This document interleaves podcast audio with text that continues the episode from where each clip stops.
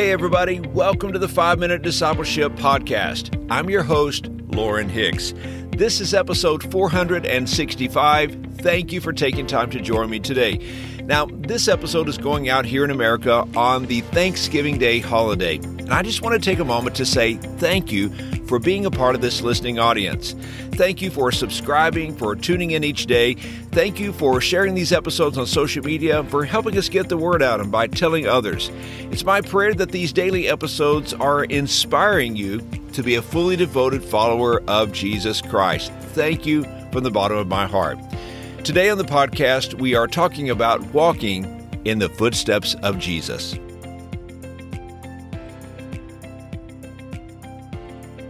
Have you ever taken a trip with a group of friends and there were so many of you that you had to take multiple cars?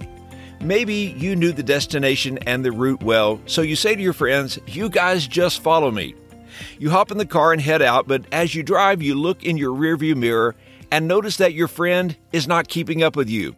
You don't want them to get lost and you wonder, why aren't they following closely? You turn to your friend and ask, Can you still see them? Are they behind us?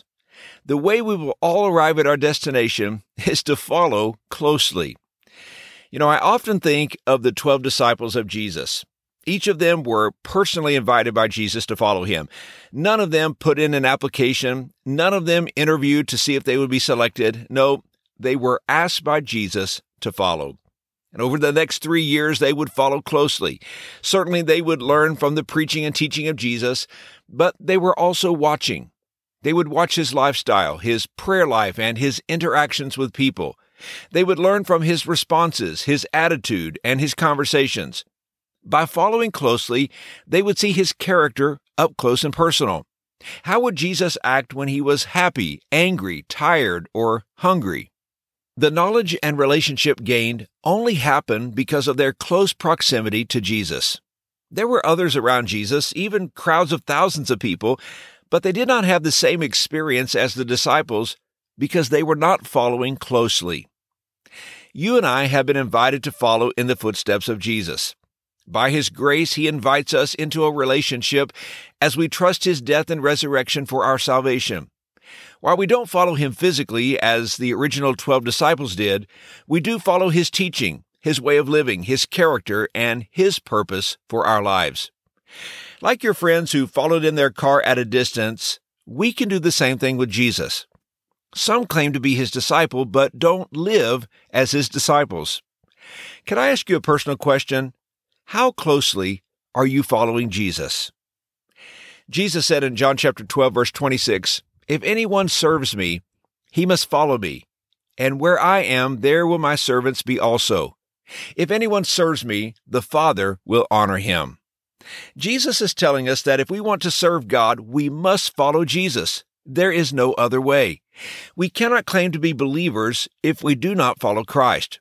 So, how can we follow closely in the footsteps of Jesus? Following Jesus is not just about church attendance or even believing in who he is.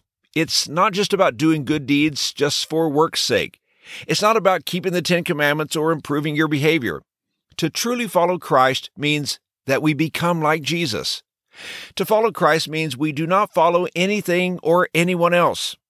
To follow Jesus means that we make him the Lord of our lives. Jesus becomes the most important thing in our lives. Becoming a disciple requires an unwavering commitment to submit to our rabbi's authority. It means that every day is full of opportunities to learn new things about God. And when we follow Jesus, we do so with a sense of abandon. The Gospels tell us that the 12 disciples left their old lives behind for a new one. And we too are leaving the old life behind. You see, old values, old sins, old pursuits, we leave them behind and follow a new way of living. God may ask you to abandon old plans and old dreams, and He'll call you to leave a self centered life for a Christ centered life. So, our daily goal is to pursue Jesus and to do so closely. We follow his teaching, his way of life, and his example. A follower's desire is to be like Jesus. And here's today's challenge. In prayer, ask God about the distance between you and himself. Are you following closely? If not, begin to follow intimately in the footsteps of your Savior. Hey, thanks again for joining me for today's episode. If you'd like to help us spread the word about this podcast, one of the best ways of doing that is by leaving a rating and a review on Apple Podcasts. You see, podcasts with more ratings and reviews move up in Apple's algorithm. And as a result, more people are able to discover the podcast. It only takes a couple of moments. I would really be grateful for your help. I hope you have a wonderful day. And until next time, let's continue on our journey as followers of Jesus.